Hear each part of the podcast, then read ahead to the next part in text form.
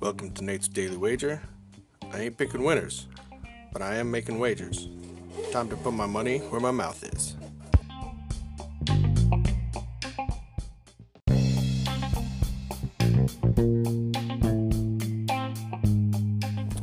This is Nate's Wager for November 4th, 2019.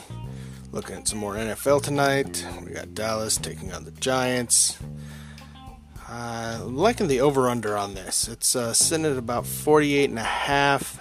I think this is going to be a one of those games where it's more of a grinded out kind of game rather than a high flying kind of game. So I'm going to take the under. So we're going to take the under of 48 and a half. If you see anything better than that, pound it. That's my pick, and I'm sticking to it.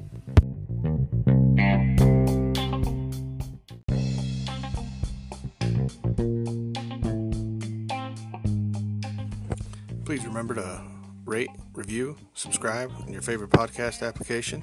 Tell me how much I suck or how much money I'm making you.